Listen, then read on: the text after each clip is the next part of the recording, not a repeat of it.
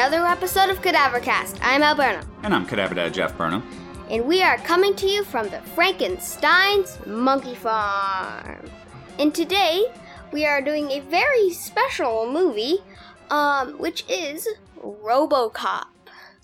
Yeah, what makes it so special, man? Um, that it's really like kind of one of a more. It's a more mature movie. It's like transitioning into more mature movies.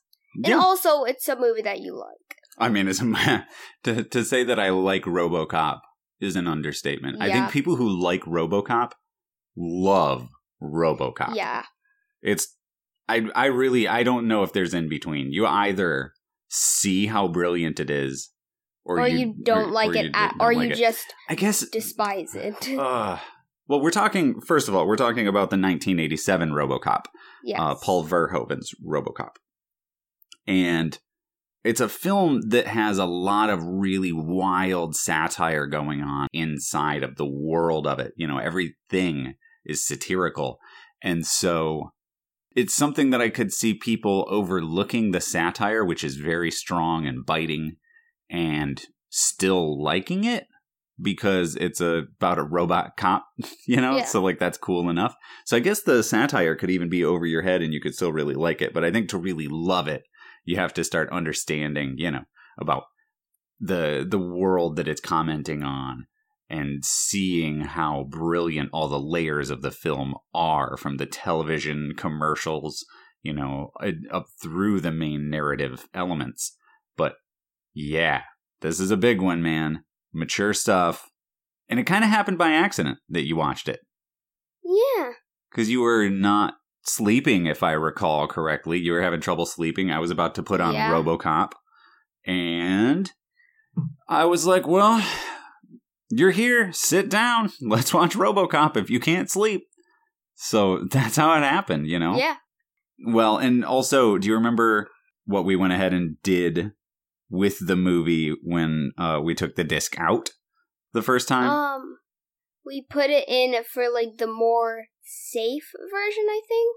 Yeah, we we swapped out because, of course, any of you who love RoboCop know that the director's cut is the version to watch, but the theatrical cut has less gore and stuff. So I ended up switching it out for the theatrical cut. Hope that's okay with y'all, but like just for the end, kind of. mostly for the mostly for the end. I mean, the beginning of the movie isn't too bad. I mean, that one guy gets shot up in the that was pretty cool. That's pretty cool, huh? Uh, yeah, he gets absolutely wrecked in the the office, but like, yeah, after that, I think like the big thing for me was the toxic waste scene, and I really, if there's anything cut from that, I wanted it to be cut for your sake because that scene is the scene that really disturbed me when I was a kid. That one always bothered me. I still find it really gross and upsetting, like fundamentally, but yeah. Okay, so enough from me. Al, this was your first time watching Robocop. Yeah. Should we jump right into the movie here now, or should we actually talk about what this kind of means for the show first? Yeah. Yeah? Yeah. Talk about the show? Mhm. From your perspective, what, what does this mean? Like us, us turning to a movie like Robocop here. What's going on? Really, um, RoboCop like here is like it's like it's a really mature movie, and it's like kind of like transitioning us into a, a little more mature movies. Yeah, I agree. And cause like I am technically now a fifth grader. Oh, yeah. So I mean, practically an adult at that point. you're getting there, though, man. I mean, you know, you're turning 11 this year. I probably saw Robocop when I was seven. I don't know. Like I would have been really young when I saw RoboCop. Of course, when I first saw it, I would have seen it on TV. Most of the stuff that would be the mature stuff you're talking about, I probably saw on, you know, cable during the day, on the weekend, edited for television. That's not the way you're watching these. Um, at least not unless we have the option. I think some of them, if we can find the TV cuts, would be probably better for you to watch.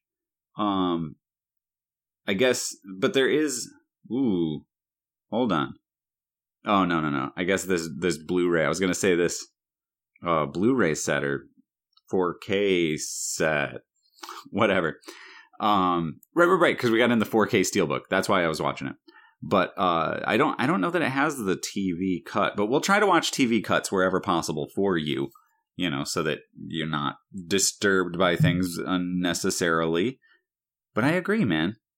I think our show's transitioning into something bigger. So, listeners, I think we're moving into other stuff. Mm-hmm. Which is pretty good because, I mean, do you want to talk for a minute about what's going on with who the owl is? Yeah, who the owl is is like, cause I'm beginning to be able to watch more mature movies, who the owl is is kind of like basically done, really, almost. Cause like we've covered all the big ones, like the actual like big classic ones, and the ones that Dad feels like are ones that we need to do. Well, yeah, I mean, you wouldn't know the because you haven't seen them. You wouldn't know. Sure, sure, sure. Yeah, I mean, Um, yeah. Continue. But and now that I'm beginning to be able to watch more mature movies, I could have done those, but now I'm actually able to watch them. So it's kind of like who the owl is is kind of like starting to just and like the other movies that I can't watch kind of are basically all just slashers. They're they're either all slashers or movies that you've tried to do episodes on, but have had a lot of trouble with. Um, but yes, so what's been happening with Who the Owl is, and the reason why you're not hearing a lot of it lately is yeah, we've covered most of the big ones. We did Xenomorph, we did Predator, we did Freddy Krueger, we did Jason, right? We did uh, Pennywise, Chucky, Pinhead. We did all of like the big ones that we knew our listeners would want to hear about, but you weren't old enough to even watch any of them. No. But you're kind of starting to be able to watch some of these older ones, you know? And this kind of goes Mhm. back to the, I don't know, one of the fundamental, I don't know, building blocks of the show. That's, that's a good way to put it. One of the building blocks of the show is this idea that we would be watching movies as you were ready for them, right? The same way that I watched movies as a kid. When I was Mhm. ready for it, I was shown it. And, you know, I watched a lot of horror movies growing up, so I was watching stuff earlier than other kids, but other kids couldn't handle it. Other kids couldn't distinguish, you know, the fiction of the horror film for the from the reality of their life, you know? Was I scared of things like oh, Michael Myers or whatever? And also you've seen Halloween. Yeah. so like I was also seen Halloween too. I've seen I think I've seen Halloween one like two times. Uh at least. You may have seen it 3 times at this I'm- point. I think three. Yeah. Because the first time you were watching it was accidentally, sort of, when it was shown on Joe Bob Briggs while you were making your Halloween costume that one Uh-huh. year. But And then I think we watched it completely a bit after that. quite possibly, that year I watched it three or four times. And I think I caught it. And then recent. And then I think last year Yeah. we watched again. So yeah, three times. Because we got the 4K disc. Yeah, yeah, yeah, yeah, yeah, yeah. I've seen it three times. Yeah, oh man. So here's here's what we're getting at is that Who the Al is is was a series that we started to cover things that Al could not watch. But at this point, we covered all the things that were the big ones, like Al said. The stuff that Al can't watch, he or at least that I can't show him anything of. you know, the the other stuff we haven't covered is very, very, very adult stuff that has content in it that we don't want to get into on this show at all. So, you know, we'll avoid that. And we may come back to it. There may like I don't want to say we're done with who the Al is, but we were finding it very very hard. Um, one of the listeners requested who the Al or what the Al is old, and Al tried, but when we were doing what the Al is old, you had a lot of trouble with that. You worked on it for like two weeks trying to come up with something. Yeah. And I was like, I had, I had a story, but I didn't have like, I had the story, but I didn't have an exclam- explanation. Like, I couldn't really figure out.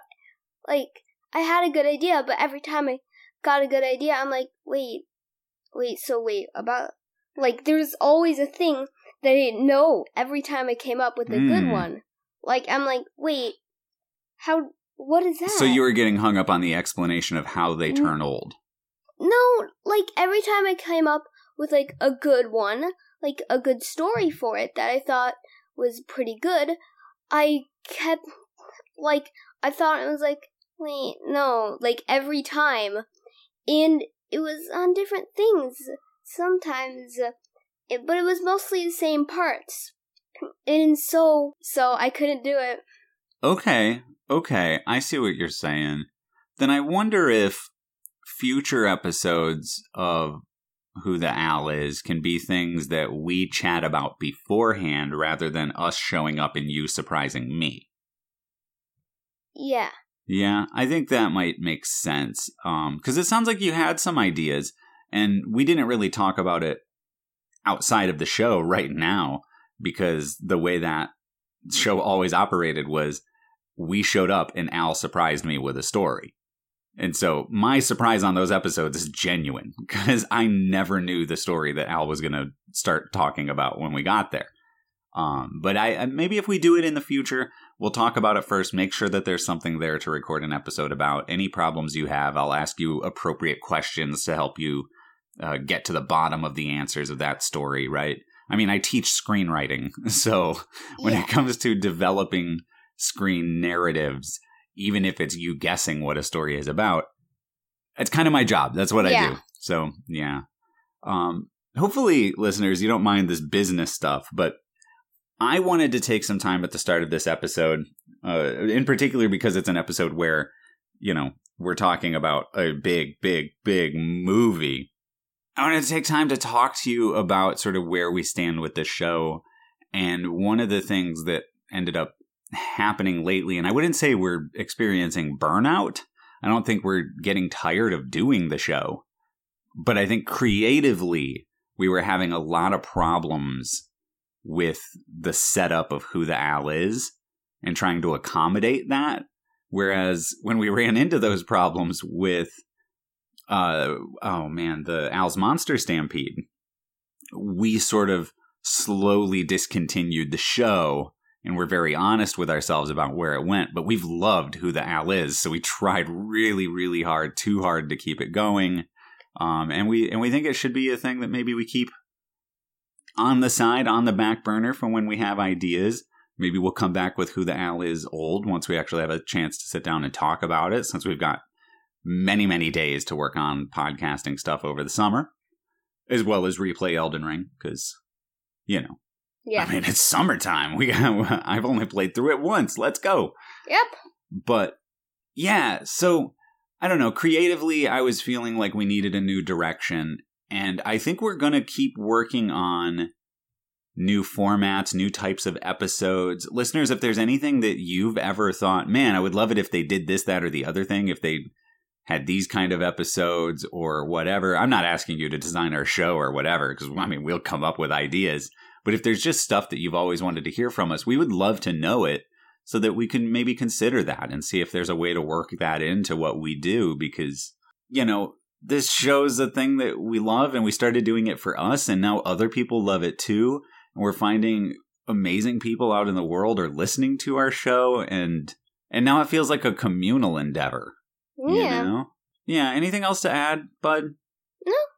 yeah so i guess the the end of, the end of this whole thing is listeners the show's going to be switching up a bit you will be hearing less of who the al is but you will be hearing a lot more of Al talking about those very same movies that we covered on Who the Al is, like Alien and Predator and things like that, mm, right? And it's kind of going back because, like, this is what happens. Like, I cover all the movies I'm able to watch, and then it starts getting a little harder to cover them. But then I'm able to watch more movies, so I have a bunch more coming out, exactly. and then it gets harder. And like again, and now that I'm And you get older, yeah. you mature more. and like this one opens up a lot of like more actual classic ones that I can now watch. So yeah. It will be going again. Like, Yeah. And I mean, I almost showed Al Friday the 13th on Friday the 13th. But yeah, I mean, I, I really think that we're moving into those movies that you all want to hear Al talk about in general. So, you know, granted, things like Hellraiser, that won't happen anytime soon. Texas Chainsaw won't happen anytime soon. But there are plenty of them that, in light of Al being able to watch Robocop, we can work into it. Like I said, Predator, I think, is way up there. hmm We'll talk more also at the end of the episode when we get to Patreon, when we plug that. We'll tell you all about a new series that Al came up with for Patreon that we're going to do that I'm actually really, really, really excited about. hmm So uh, stay tuned to the end for that. But Al, Robocop. Let's first talk about why this is appropriate for this show or how it's appropriate for the show. Namely, can we justify this as a monster movie? Yes. All right, let's hear it. So it's like a little weird. The monster part about this. There's definitely monsters, but like it's it's a little complicated to explain. Like the monster part. Do you mean by monsters like actual monsters like hairy with fangs or what? Mm, yeah, it's like that's what I meant. Like it's not like any of the normal monsters. It's like like the monsters in this movie are kind of like the people, really. yes, yeah, very much so. the OCP characters are, by and large, monsters. Not so much Dan O'Herlihy's the old man, I suppose. Uh, but like, that's just because we don't really spend any time with him. We spend more time with Dick Jones and Bob Morton, those characters, uh, Ronny Cox's and uh, Miguel Ferrer's characters. Spend a lot more time with them.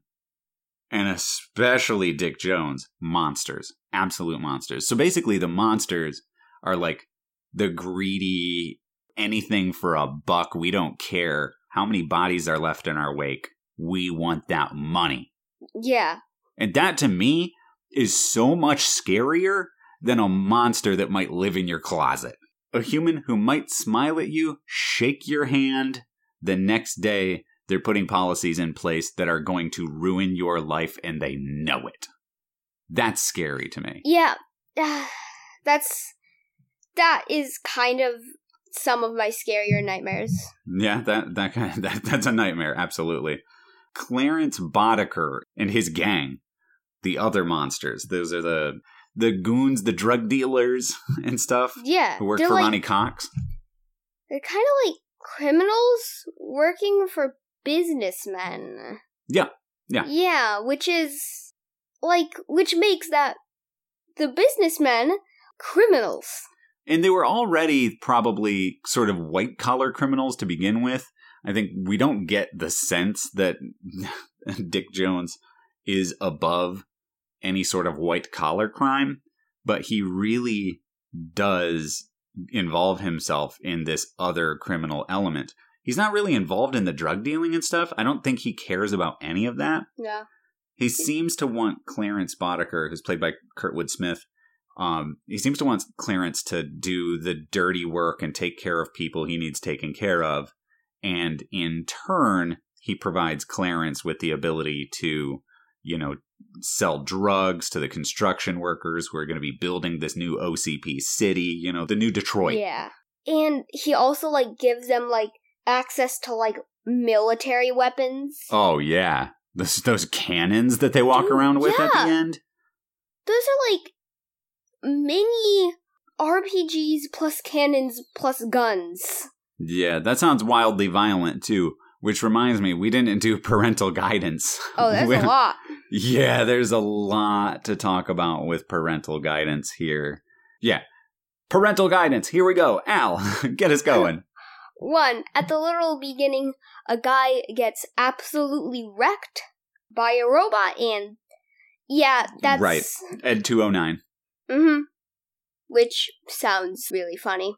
I mean, Ed two oh nine sounds funny. That's what I meant. Oh, I thought you said it was funny that the guy got shot up, and I No, guess like that is funny to some people or whatever. no, but that's like, not what I meant. I think meant you're like a little Ed too young oh to find that funny. No, that's not what I meant. I meant But- Ed two oh nine. Sure. Actually, sounds funny. And I'll tell you too, there's a lot of this movie that will open up to you as you get older. There's stuff in this movie that I did not appreciate in the least until I got older. And even this time that we watched it, I was still finding new stuff to appreciate that I'd never really picked up on before because it's so smart, this movie. But yes, so uh graphically violent. Alistair was able to watch most of it and his eyes w- were covered for you know chunks right Yeah. so like there were definitely chunks of the movie where you covered your eyes where i told you you should probably cover your eyes because i knew what you can and can't handle that's another whole part of this show listeners if you're new to what we're doing here we're very big on making sure that whatever goes into Alistair's head is stuff that he can handle and therefore when a scene's coming up that I know Alistair's going to have trouble with, or he's, you know, it's going to give him nightmares or whatever, like, cover his eyes. It's really that simple, you know? Mhm. I mean, can he still hear it? Sure. I can explain to him even what's happening. But the point is, you didn't see it. Like, Mhm. the toxic I know what waste man. happens. Like, if I know what happens there, I'm like, okay, cool. Yeah, um, you got it. But I know that I couldn't, like, yeah, I know I couldn't take it. the the toxic waste man in particular, yeah, Alistair. because it sounds a lot like uh, the Incredible Melting Man, which is not incredible at all. I don't like that movie. oh, some William Sachs shade on here. Oh boy. That movie still gives me nightmares. Does it? Yes. Oh, and see, the thing is, too, listeners, I want to point out for you if you're like, wow, how could you show that to Al? It was on Mystery Science Theater, yes. and we were just watching episodes of Mystery Science Theater, and and I've never heard of it. there was, I'd never seen it before either. I mean, I assumed it was going to be gross or whatever, but they show a surprising lot of gore in that episode uh, on the the Incredible Melting Man. But yeah, so we shut that off pretty quickly. So, I, and here's the thing, though, bud hmm you will rewatch it one day and you're going to see it's not scary at all. No. It's actually mostly horribly boring. Yeah, it's just the first like part. like when you start first. seeing him, like once you get used to watching him melt and you realize that like it's just they're just having goop fall off of this actor who's in like a mask. Yeah. Once you get used to that, and then like fine. it starts off like when like um best of the worst I think covered it. Maybe I oh, don't know. they they did, yeah, yeah. yeah, yeah. They were like the first part of the movie was like really gory, but then it just got really boring. Yeah, yeah, and of course, Al. I, I should also point out, Al doesn't like regularly watch Red Letter Media either. No. He's just occasionally wandered through the room and and caught bits and pieces. So Mhm. there's that. But um, and also because like the topics of that show are definitely more mature and require explanations of things that I that really Al doesn't need in his head at this point.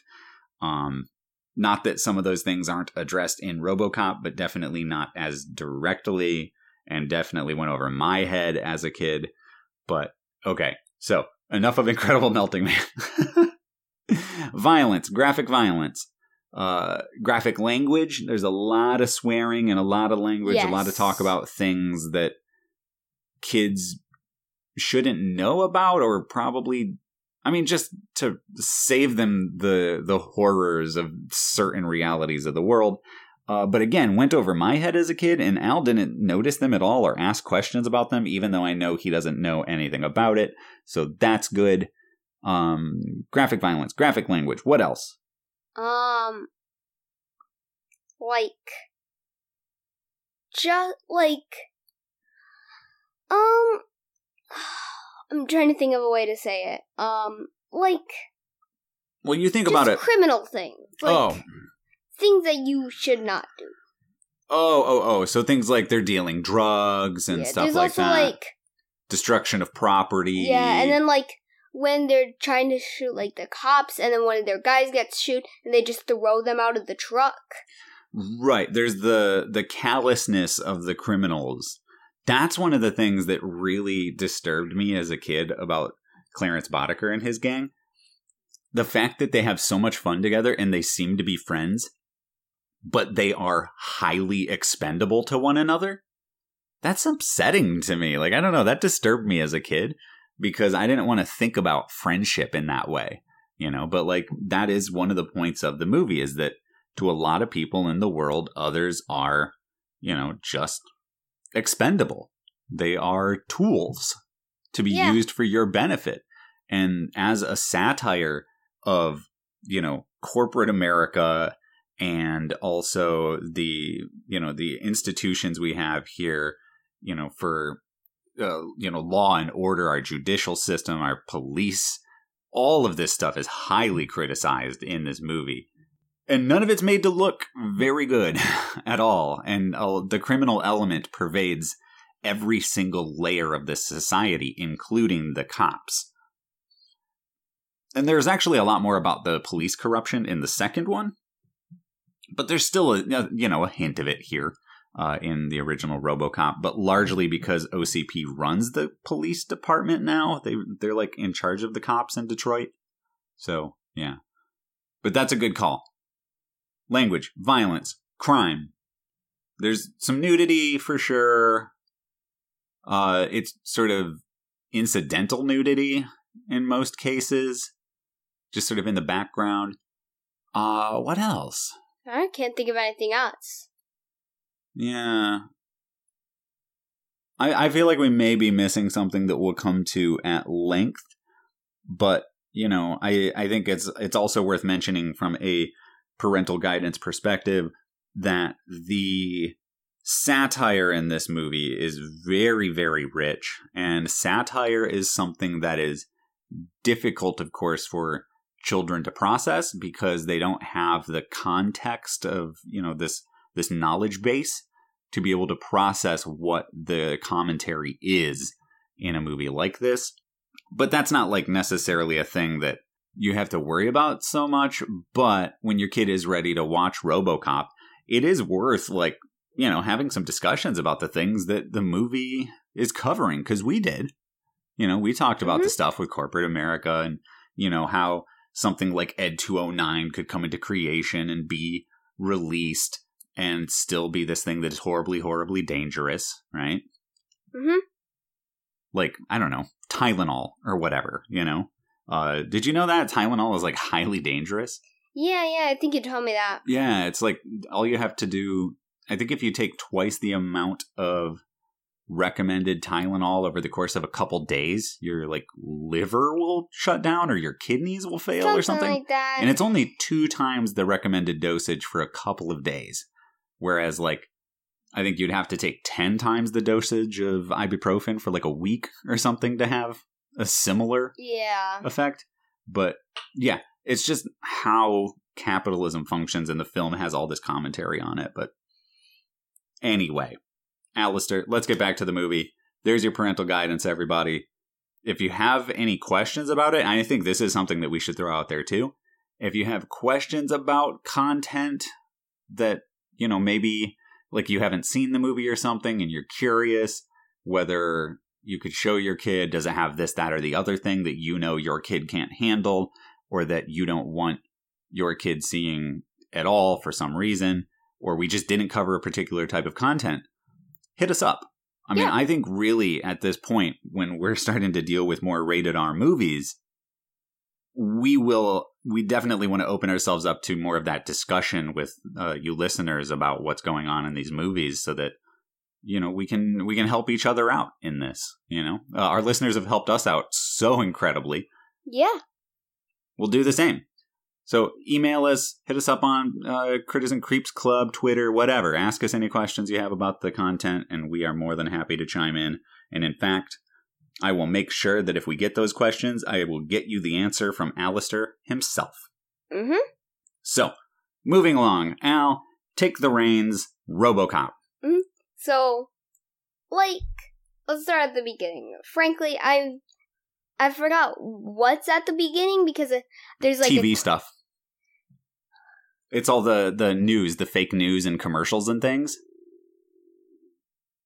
I don't. You don't remember all the news and commercials throughout the movie? When they're showing like the Oh, old yeah, TV sets yeah. and I remember. Hmm. yeah, that's Yeah, a that's a big running thing that is easily overlooked, I suppose, if you're not No, I really meant like I forgot what the beginning of the movie is because there's like three things.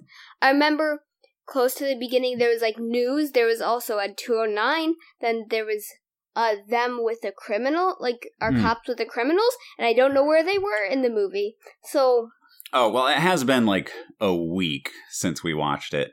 Um, we watched it like right at the end of my quarter and Al's school year. And then we were like, we got to record about it. But we just didn't have time because it was like finals week for me and stuff. So, yeah, we ran out of time.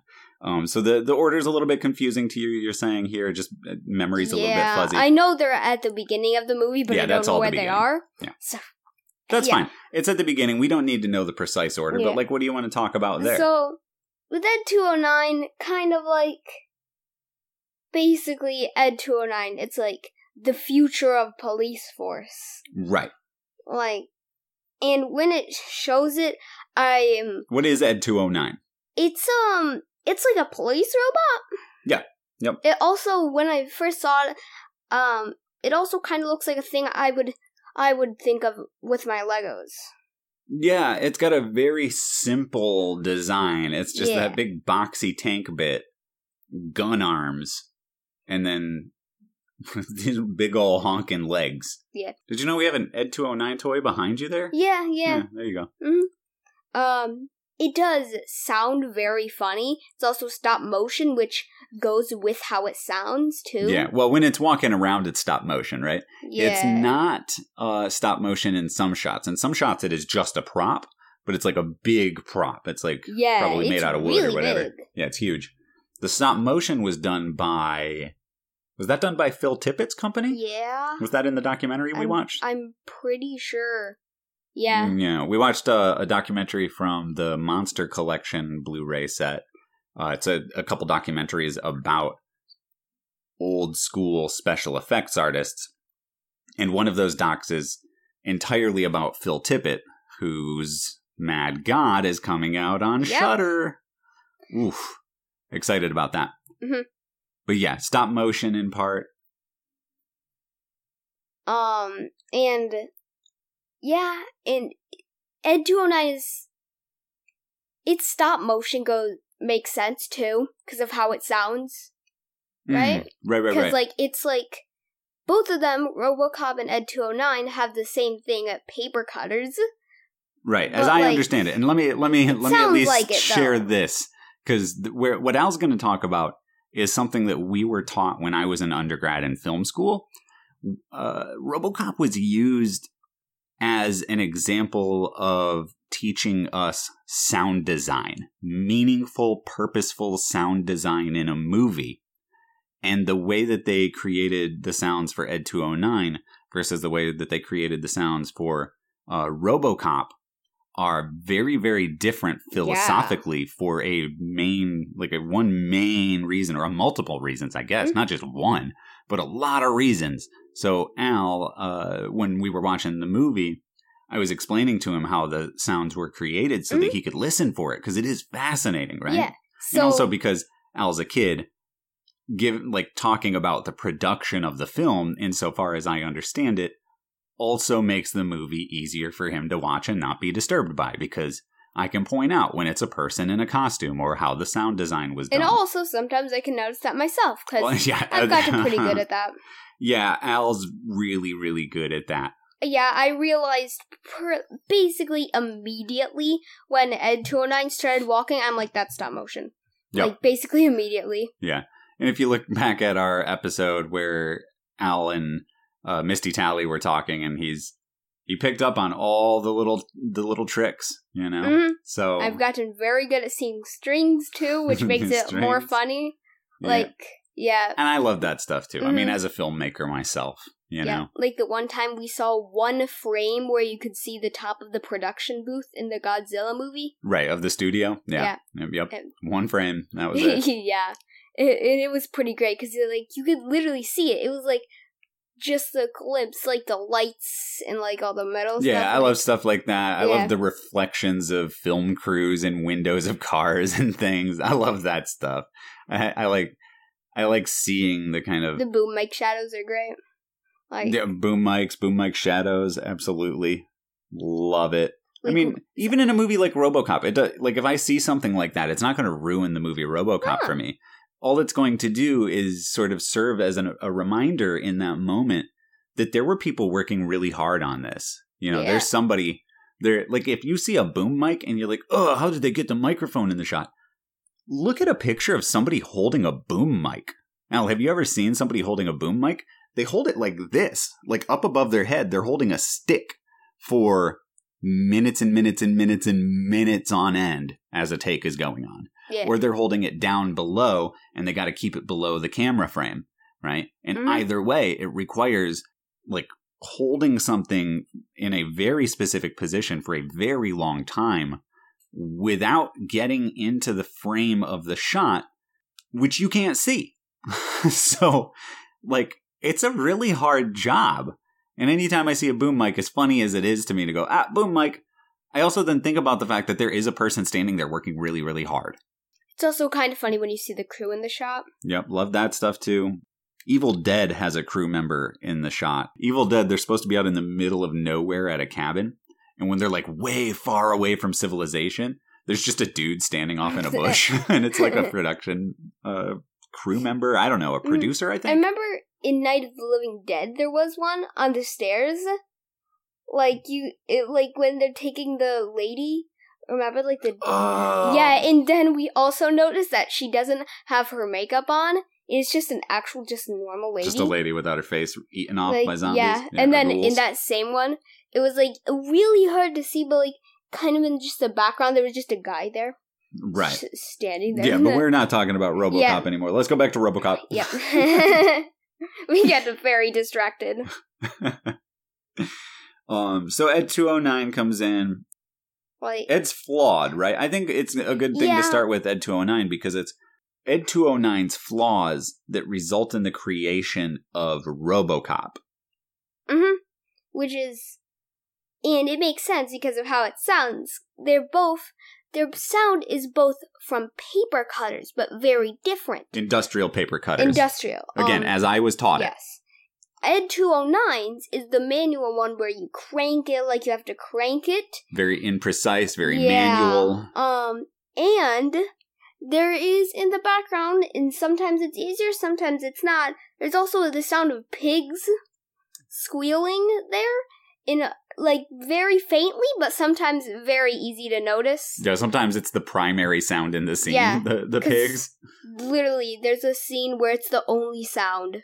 Right. Like the the paper cutter's there, but When it's like on its back, like Yeah. kicking, it's, it's It- really it- shrieking. And it just squeals like a pig. There's a paper Yeah. cutter, but very like like really really chunky really clunky so when it moves that sound as i was taught it again and i if this is incorrect i'm sorry it's just what we learned in film school and it makes Um, sense. but it makes sense and it's actually a cool story that if it is true then is really really good for filmmakers to consider and if it's not true it still conveys that philosophy but it's a the clunkiness of when he steps you know is very that manual uh you know industrial Mhm. paper cutter right uh robocop by contrast Is one of the like the automated like auto paper cutters, like right the ones that just do it without anybody like doing much. yeah so And it's precise It's, precise and accurate and like like in very um like sharp too. right So it's like if you would take Ed 209 is kind of like Ed 209 is something modern day and then RoboCop would be something like high tech kind of. Sure, it's a, it's the difference between you know manual and animalistic and something that is you know, high tech and independently operating on its own, right? Because Mhm. Ed 209 re- re- uh, requires a whole control panel and multiple people controlling Ed 209 in the beginning. Robocop doesn't. Uh. The other thing going on in Robocop's sound design is the hydraulics. The, Yeah. like, zzzt, like those kind of noises, you know? yeah, yeah. when he yeah. moves those are that's called hydraulics. That's another thing that you know and also i believe it is an automated process that they used for that but i could be wrong. But the the idea is to yeah make ed 209 look like a robot but sound like an like a dying animal or like an angry animal. Really off-putting something we can't connect to but then robocop sounds very precise you know in its roboticness. I don't know is that a word? Yeah. roboticness, well- Ro- robot roboticity, and Mm. also when he talks, when he makes noises, he sounds like a person. So yeah. And Ed 209 is like, it's a very computerized voice. It's like, right, the voice sounds to me like I could just go on to like a Google voice and pick out Ed 209. oh man, I wish that'd be great. Because it sounded a lot like if you would go on to the things where you can make like people say when you type in. Yeah. sounds like you just go on and find like Ed 209's voice. And then like, it's got like that computer voice, but then it'll make pig noises too. And the idea is psychologically, the the filmmakers here want us to like RoboCop, identify with RoboCop, side with RoboCop, and dislike Ed 209. Mm. Not necessarily dislike, like yeah. because I love Ed 209. Oh I yeah. think Ed 209 he's really amazing. cool. But mentally, like When you just subconsciously, hear the pigs, like yeah, it's pigs off-putting. yeah, they're like. hmm It's not a thing you would necessarily want to spend time with. Like, yeah, you wouldn't want to spend time around pigs. They You don't- get all muddy and like messy and stuff. I mean, more Ed 209. Like, I couldn't Ah, trust. Ed 209 even if I knew it worked, right? Because it's making pig noises and stuff. I would get, I would get as far away from that thing as possible. I kind of, I kind of feel like I, I want to just get some oil, oil and pour it on it so that it sounded better. yep. Yeah, he needs a good greasing up. That's for sure. Yeah. Like a pig, like a greased up pig. mm-hmm. But there's there's Ed 209 and RoboCop. What's interesting is like as a kid, to me that was the heart of the movie was RoboCop and Ed 209. But like that's hardly any of the movie. There's almost none of the movie that's Ed 209 and RoboCop together. It's just like those two scenes and we get the Ed 209 scene up front. There's not Mm. much Ed 209. Also, or like, three scenes? No, two. Two with two with RoboCop, right? Yeah. when he tries to arrest Dick Jones, and then when he shows back up at the end. and then no, with the stairs, stairs. Yeah, that's Yeah, when he's. that's when he goes. Um, when the, uh, I think Ed 209's there when um he's getting attacked by the police.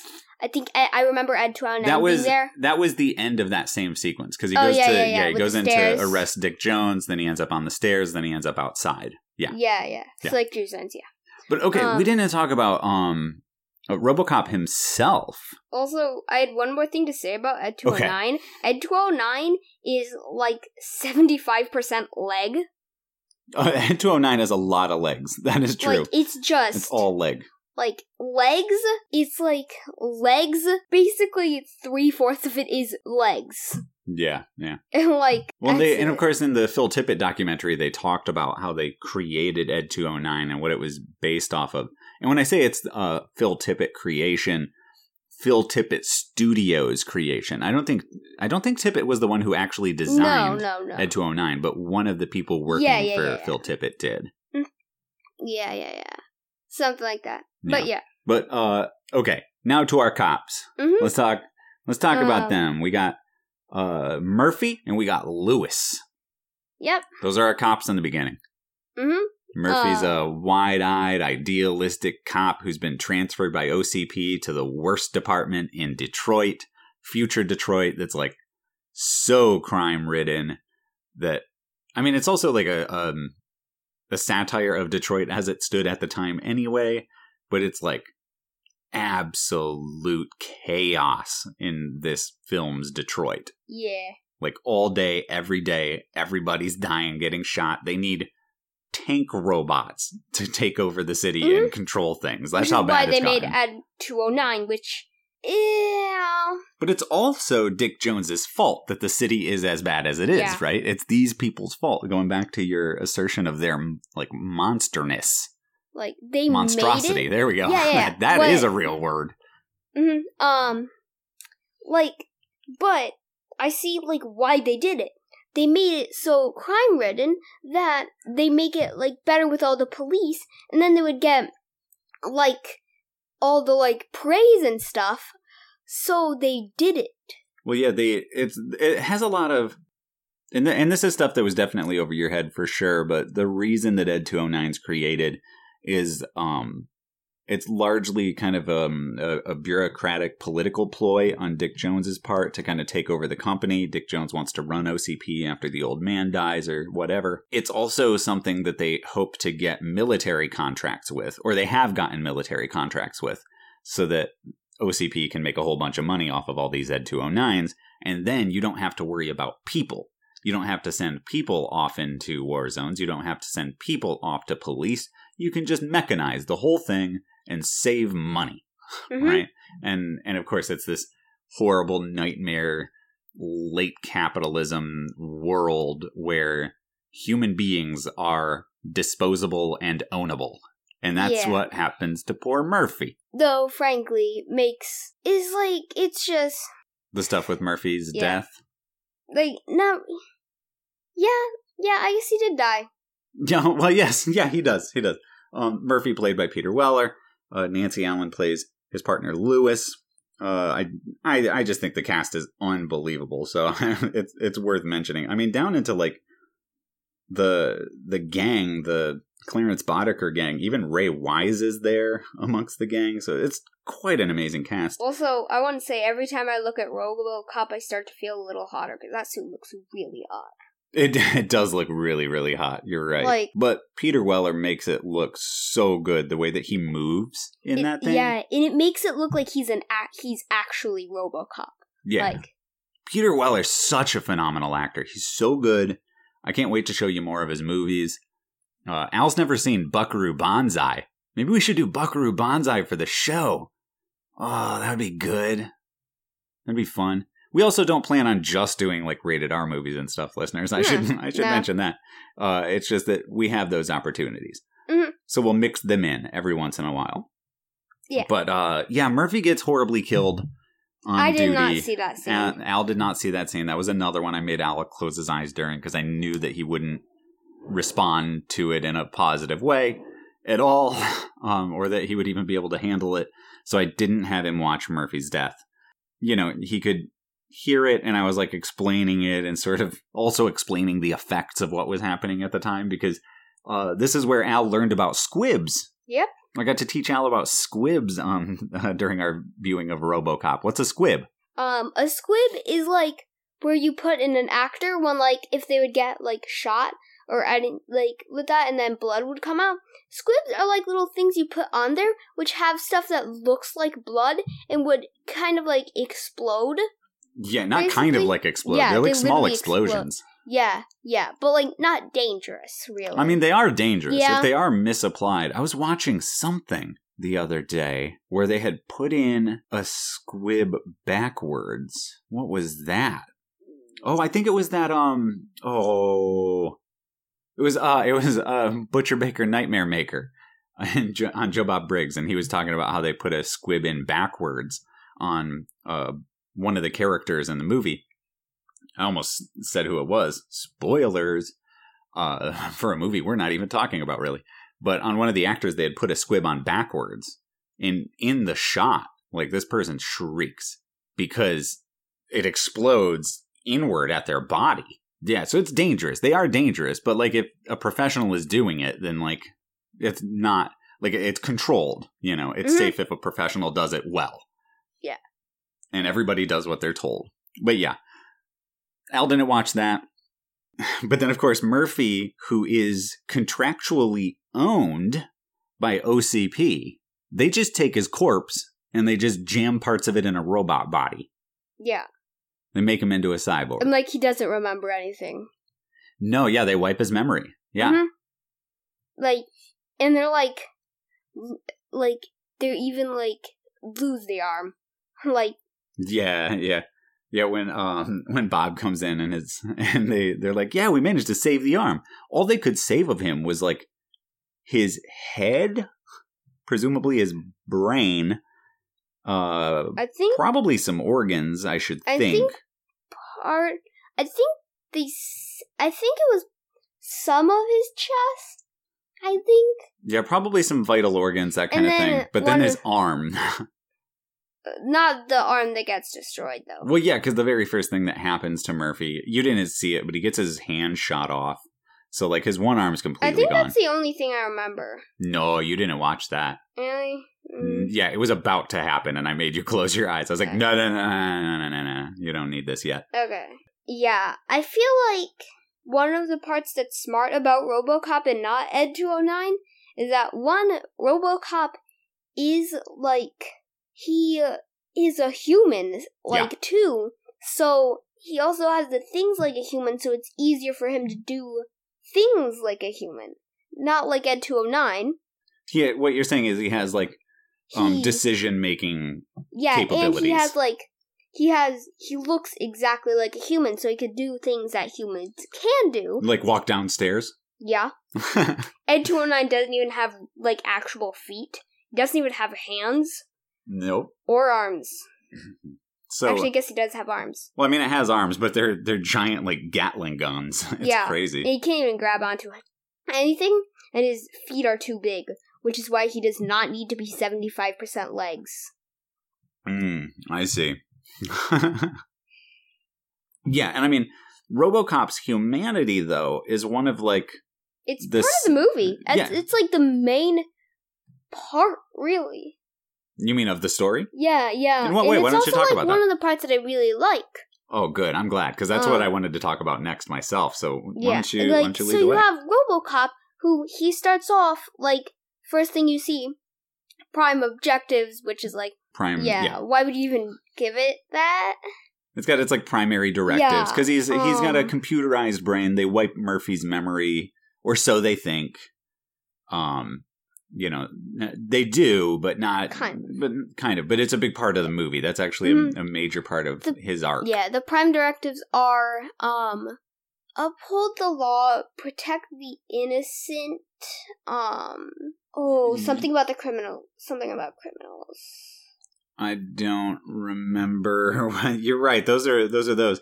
But then there's And then- also the one about that's revealed later Yeah, and then there's that there's the secret one. The fourth one that's like the the fourth one is like objective four classified. I don't remember the third one though.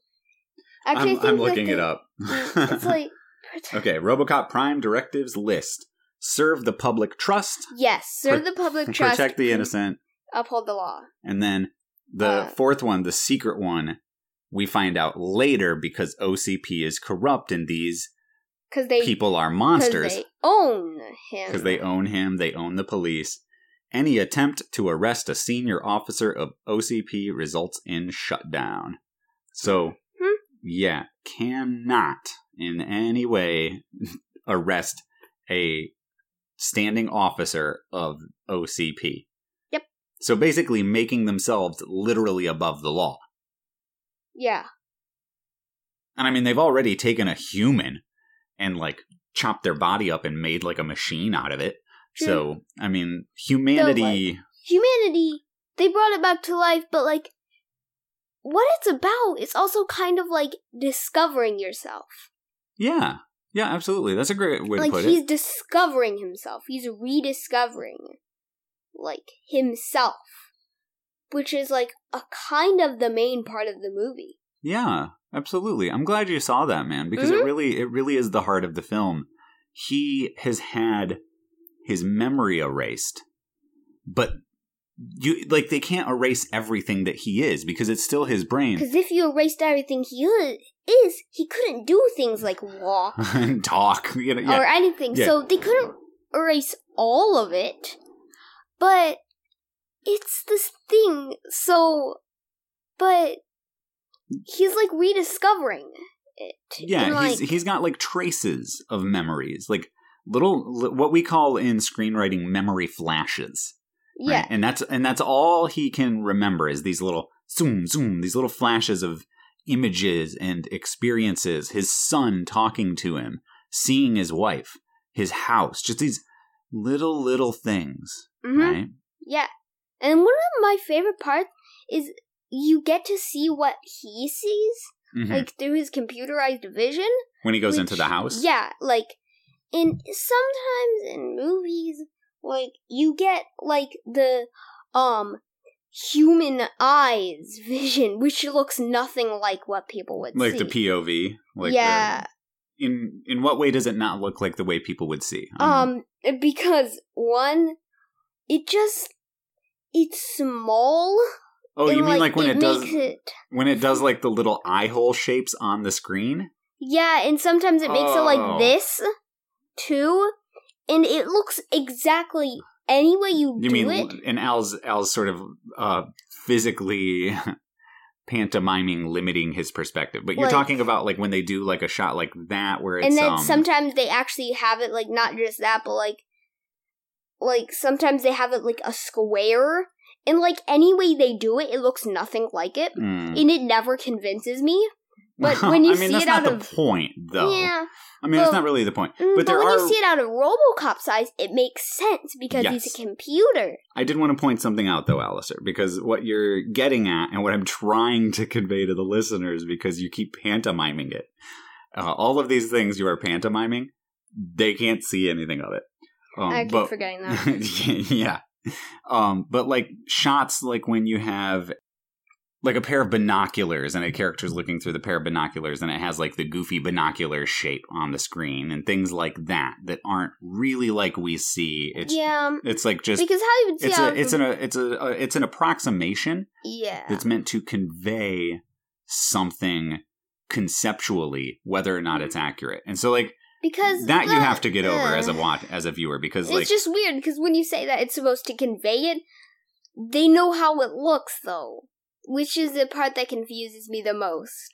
Well, at the same time, there's there's probably no better way to do some things than the way we do it, or Yeah, we've never true. come up with one.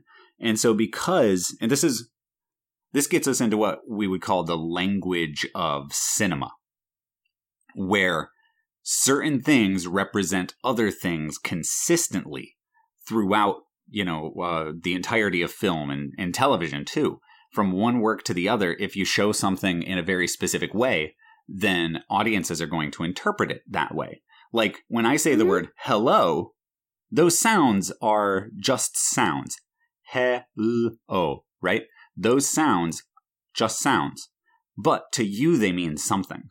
To somebody else who doesn't speak English, it might mean nothing. It's just why didn't why didn't you say hello like in our language? You know, like why would you say that? It's just the language that you speak. And film and television use a very specific language as well that's evolving just like any other language. And so it used to be we did a lot more of like those hokey, you know, uh, cropped images to make like binocular eyes or whatever. But no matter whether we do that or just kind of move a camera in a way where it's like somebody's walking through the woods and looking around, we know what it means. And that's the important thing. As long as we understand that, we can follow the story. It's not meant to be Mhm. 100% convincing. I mean, look at what happens, and I'm not going to say who, I guess, because maybe some of you haven't seen Robocop, and you really should. Uh, somebody falls out a window at one point, and their arms become like three times as long. You remember that? Um. Uh, Well, I guess you'll have to watch Robocop again. wait, I'm trying to think. I I remember somebody falling out the window. I remember who, but I don't remember their arms getting three times I'll, longer. I'll show you. We didn't comment on it at the time, but uh, it, it is it is something that you will find really amusing. think- I'll show it to you after I just remember them looking really like not like a human at all. yeah, because they were stop motion. It was, re- it was really wild. Though, but yeah. Um. Well, let's go back to um, RoboCop's uh, internal journey. This is this is something that is really powerful in the film, and I want to hear you talk more about. You know, later on in life, you'll understand the satire more. You know, if we're doing creative projects like this together when you're older, we can come back to RoboCop and talk about these elements in greater depth. You know, especially things like the the handling of television and politics and all that kind of stuff. But I want to hear you talk more about his journey of self discovery because it's something that I admire about the film because it's not something that he talks about. It's not a thing that the movie ever outwardly addresses at length, but you know it's there. Mm-hmm. The remake, they talk about that a lot. like it's something that the movie is about in a more direct way. The original, it's subordinated to the basic plot of this is a man turned into a robot by an evil corporation. So that's the story. Everything else is the the richness to it, the texture of it. And what you're talking about is his character arc, which makes the movie meaningful for the audience. If the character learns something and grows, it makes the journey through the movie feel that much more worthwhile. Yeah. Um and like he starts off like what starts off basically just a robot doing what like is supposed to happen like just doing it like he was programmed to do. And like eventually he just starts like it's just over time. As he starts to keep doing it he just starts to like become a human. And like so it's really like he becomes a human really.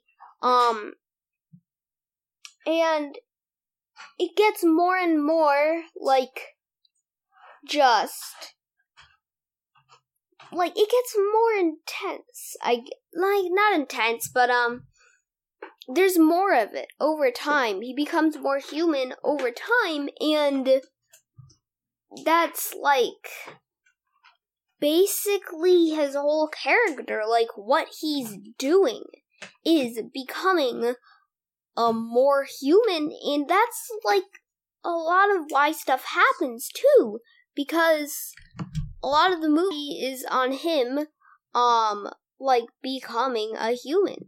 So. Well, that's true. Yeah. So it's a, about a human who becomes a robot, and then, or a, a cyborg, um, and then a cyborg who becomes a human, right? So yeah. the, and that's that's even the point of the very very very last moment of the movie. The very very very last moment of the movie is the final button on that journey for RoboCop. And I won't spoil it. I think it's one of the greatest moments Yeah. to end a movie that I've ever seen. Um, Oh, yes. I saw this in the theater. I'd mentioned this to you, um, but when I first moved to Chicago, I went to a sci-fi movie marathon that closed with RoboCop. RoboCop was last film. They showed it on 35 millimeter. Ended right around midnight, 2 a.m. I don't remember which. And that last moment hits, and then it smash cuts to credits, and the amazing score kicks in. And it's, I mean, the audience burst into applause, standing ovation. What a way to end a show. What a way to end a movie. Whoo boy. Um, it, it's really, really powerful.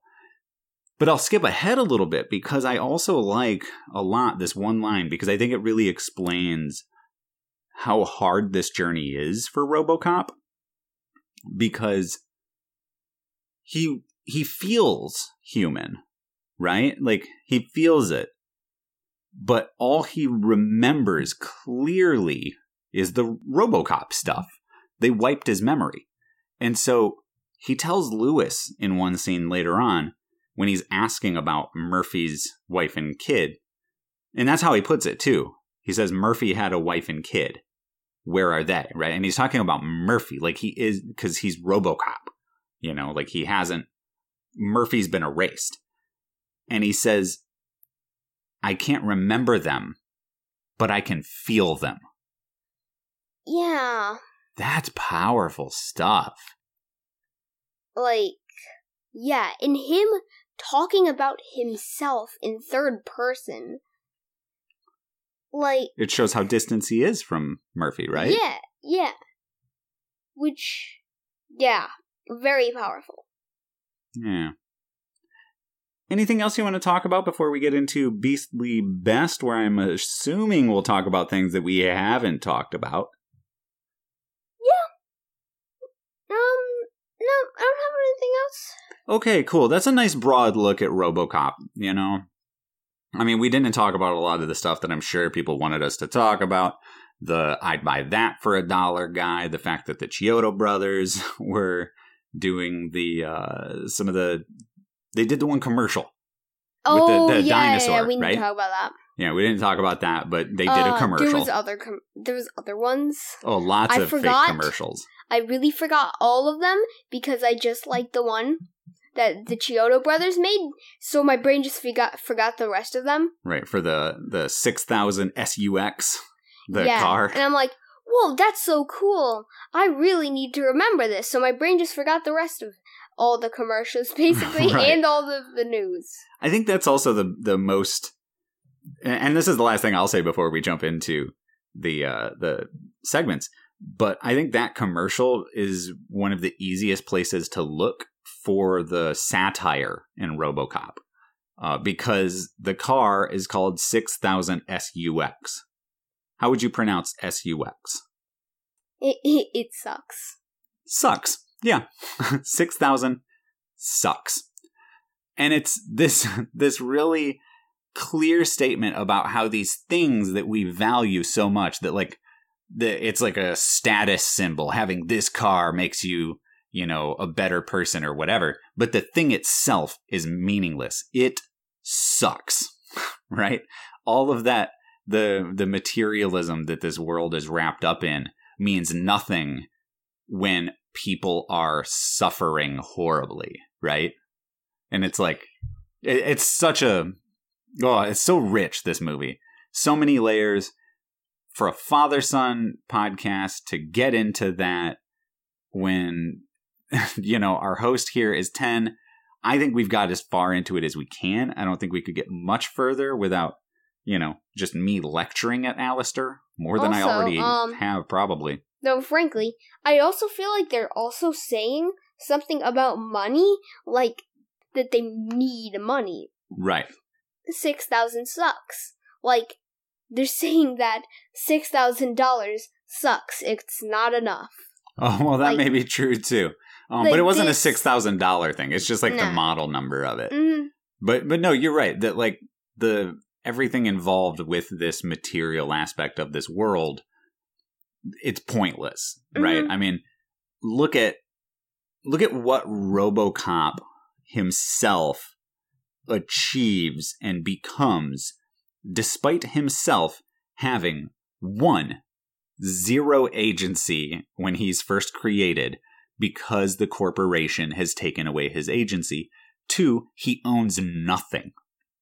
He is a legally he is a he is owned by OCP. mm, and is legally His- dead. He is legally dead. He has in death been enslaved by OCP, Mhm. Right? And so everything about this his angle of the story when you compare it to like Dick Jones, you know, and and the whole OCP gang, it's this testament to the fact that we as individuals are best when we aren't striving to, you know, a- acquire capital and acquire things and instead thinking about each other. And you can't, and it's not to say that you can't do both. It's not to say that these two things are mutually exclusive. Um, you know, having a nice, comfortable life and taking care of other people. You can do both things, but this movie is about people who do not want to do one of those things. They don't want to take care of others. They are purely self absorbed, right? hmm So, man, really deep, really rich story. But let's move to Beastly Best. Um, can you go first? Yeah, sure, absolutely. Um, for my Beastly Best, I would like to highlight something in the end of the movie, I think. I think the final showdown with Clarence Boddicker has some incredible moments. Not the least of which is, and I think it's an I think it's a small series of events that is so amazing to me. It's when they end up in that like hole, like that pit with water in it, right at the end, and Ray Wise's character drops a bunch of stuff onto RoboCop, like all the like I beams and metal and stuff, and like traps him. That whole sequence in the water, you know, Lewis comes in, Clarence is there.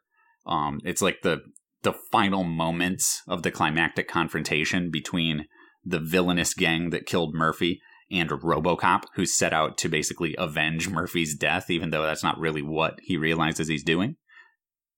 That few minutes of film is jaw dropping. So many amazing Yeah. things right there.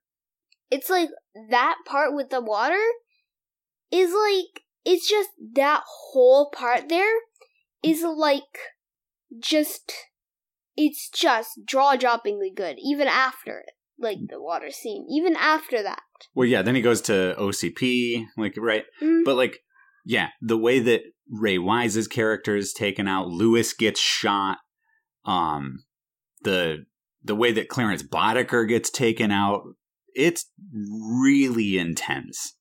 Yeah. And it's such a great payoff to that conflict between those characters. So that when he- RoboCop gets to OCP for the finale of the movie, it's it's just so rewarding. It's like almost heartwarming when you get there.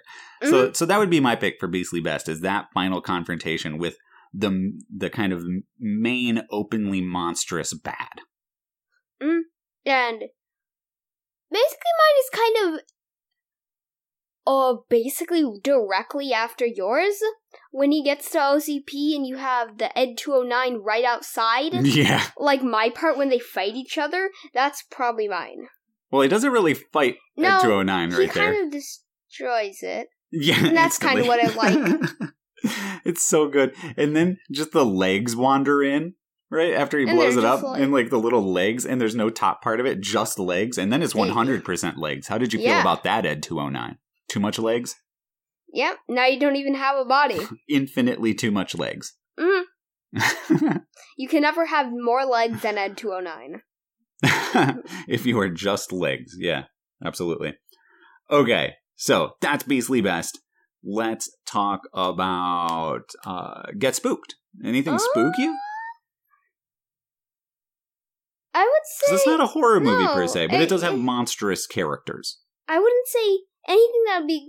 I wouldn't say it's spooky. It's kind of just bloody. I guess it's not spooky really or scary. It's like something else that's harder to explain, but not spooky or scary. It's something else. Okay. I would say it's kind of like just yeah, kind of a little disturbing, really. So, yeah. You just mean the movie on the whole? like no it's just some parts Uh, some parts it wouldn't it doesn't spook or scare you it do, it's a little disturbing at parts but that's all i can really say that's Yeah, I wouldn't say it's spooky No. either in any way, but disturbing for sure. Um, but That's- again, disturbing, especially if you don't know how it was made. This is one of the benefits that Al has over other children that I, I want to reiterate here now that we're covering a movie that is pretty intense. Alistair has worked on film before. Yep. Alistair has been in a monster movie. Alistair has gotten to hold the monster that's in the monster movie. He knows about this stuff. You know, I Yeah. teach film, um, routinely explain to him things that uh, that that are going on in movies, or i've caught some things that you haven't caught Al catches things that I haven't caught. I tell especially him about, strings especially strings. i just like strings and fake bats Yeah, and I tell him all about how we accomplished the things on the movies that we made and stuff. So, yeah, that definitely takes the disturbing nature of this down, you know? Mhm. Like, I think if I was a kid watching this and had a better handle on how the movies were made, I would not have been nearly as disturbed by it. I think I would feel about some of it nearly as I do now. I mean, the toxic waste man thing still disturbs me. It's still gross and upsetting, but I was definitely more bothered by it as a kid before I understood it, you know, like special effects and things, you know? Though I can just understand what happens. I don't even I don't even need to see what happens. When he gets toxic waste, I know what happens. Part of his face melts and I don't need to see it. that's yeah, no, that's pretty right. Yeah. Yeah, you're right. Um it's not like it, it's not like incredible melting man levels of melting. So, you know, don't imagine it like that, but it is it is gross in its own very very special way. hmm So, yeah, nothing really spooky there. Uh, funny bones. There's a lot of funny stuff, but again, if the satire doesn't resonate with you, you might not find some of it super funny. Um, I just think our comic relief is Ed 209. Ed 209 is really funny. You're right. I feel like that's our comic relief character, Ed 209. I like when Ronny Cox says butthead.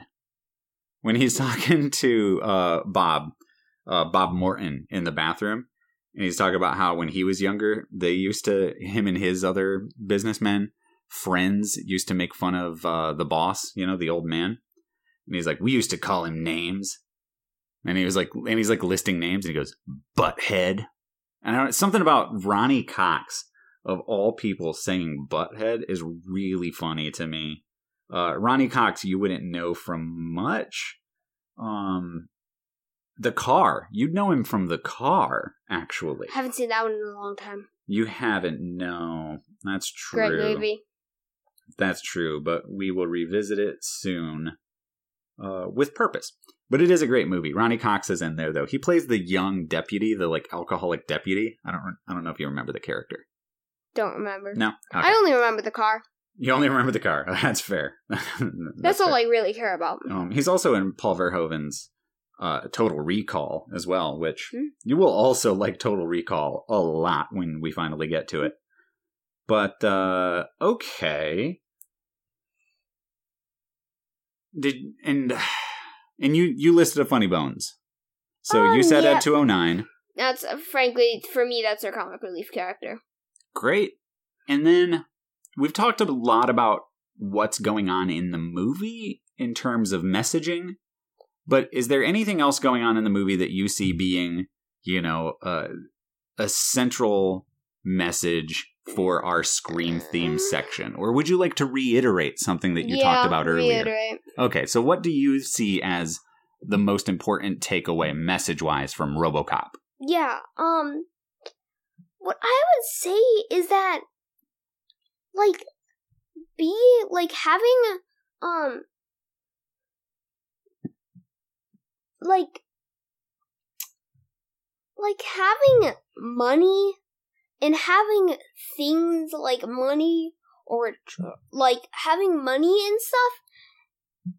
It really doesn't get you much.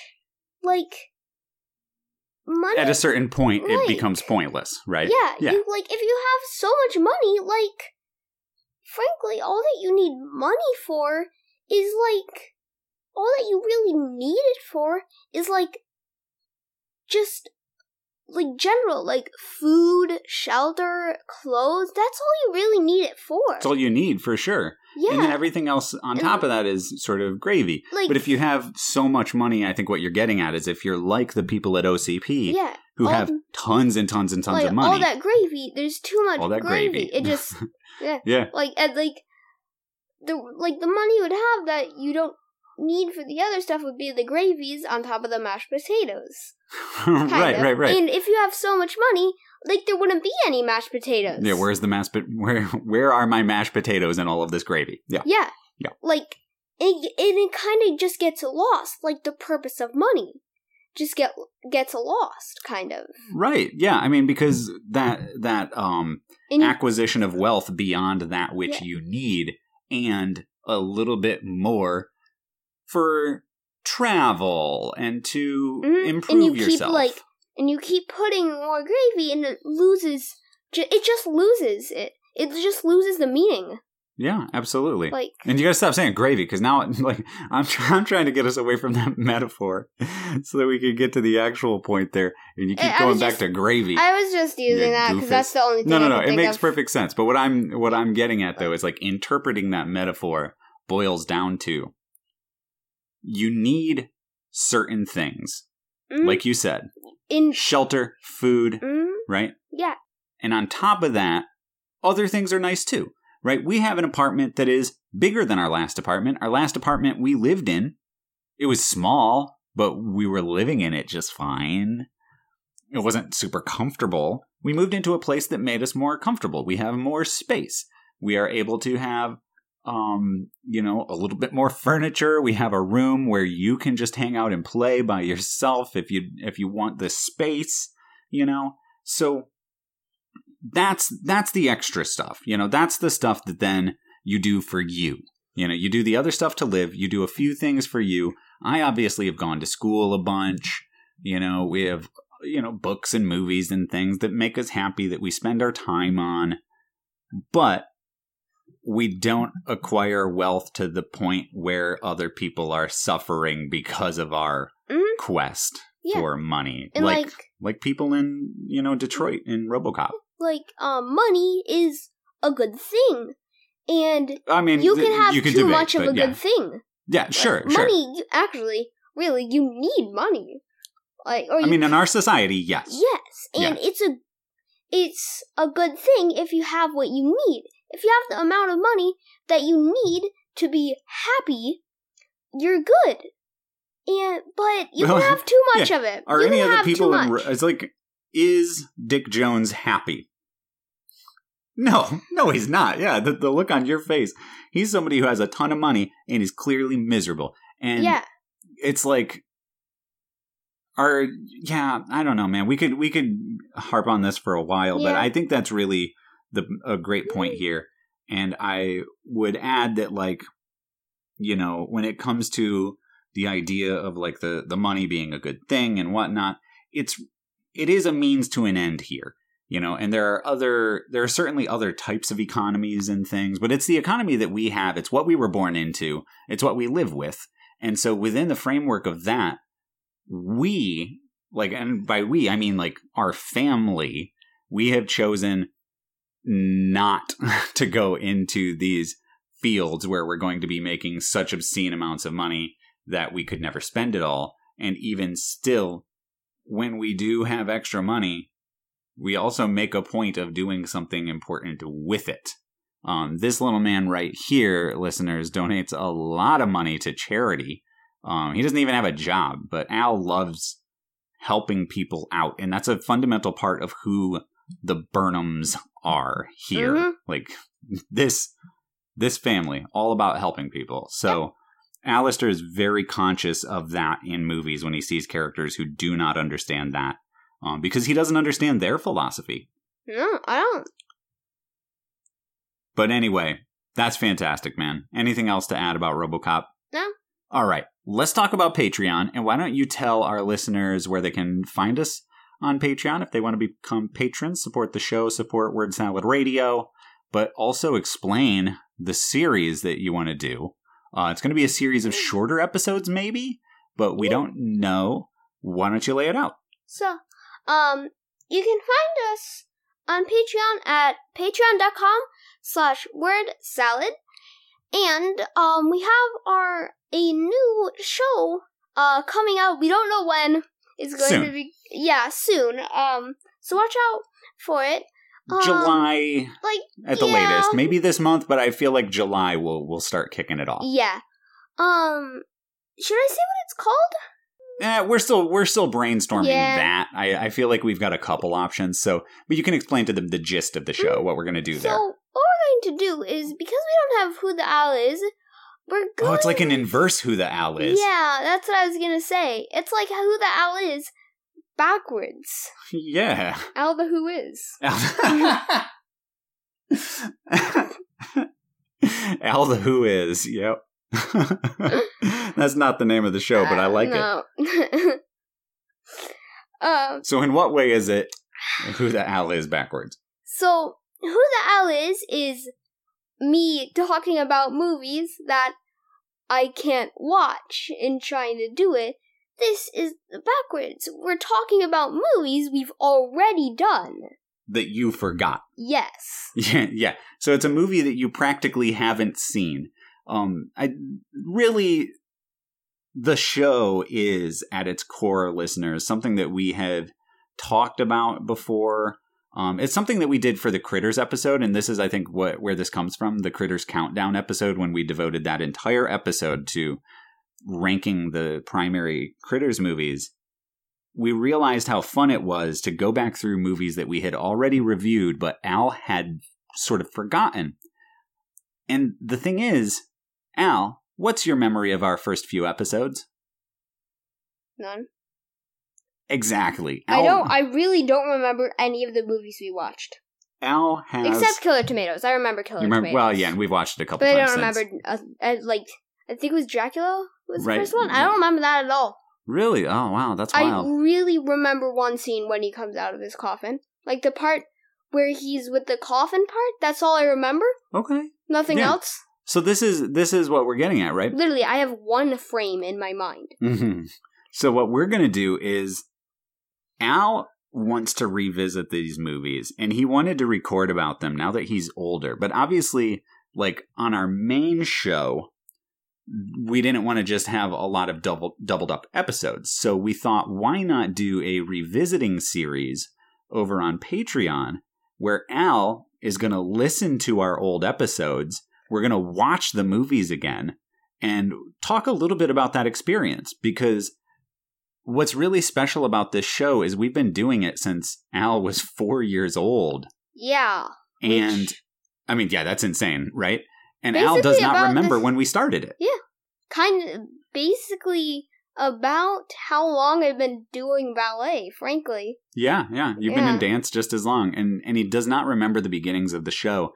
His memory is entirely of a time when he's been doing the show. He doesn't remember t- a time when he didn't do the show. Yeah. It's just always been a part of our lives Uh-huh. for him. And so we want to go back and look at that and revisit those things that when he was 4 or 5 and see see how he looks at them now that he's, you know, doubled in age. Yeah. And that's Al's show and and Al came up with it. So Al's going to be taking the reins on that. Uh, he's already, you know, brainstorming clearly on what we're going to do with it. Um, and we've got other uh, exciting stuff coming up on Patreon in the not too distant future here. And so exciting stuff coming your way there. Uh, new Cinemux every month. You know, that's my Patreon exclusive podcast. Lots of exclusives on there. Patreon.com slash word salad. Alistair, where else can our listeners go if they want to support us or uh, find us on social media? Um, you can also find us on Twitter at cadaver underscore cast. You can find us on Instagram at cadavercast.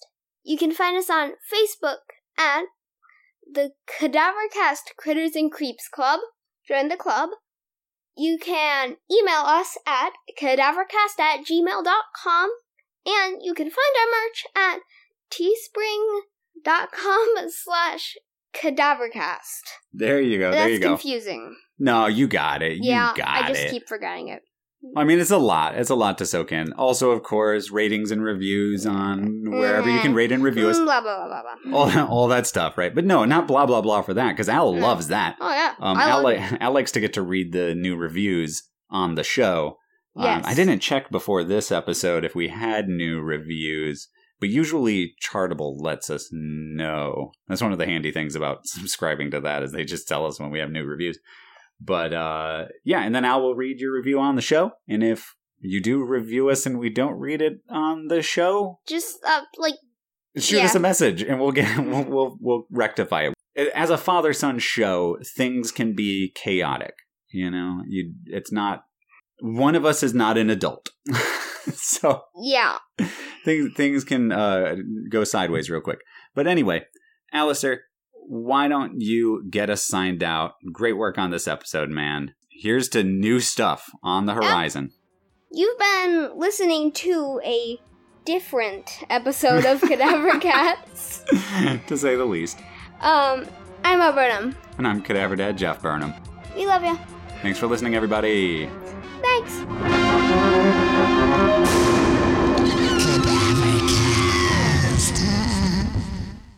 And his feet are too big, which is why he does not need to be 75%.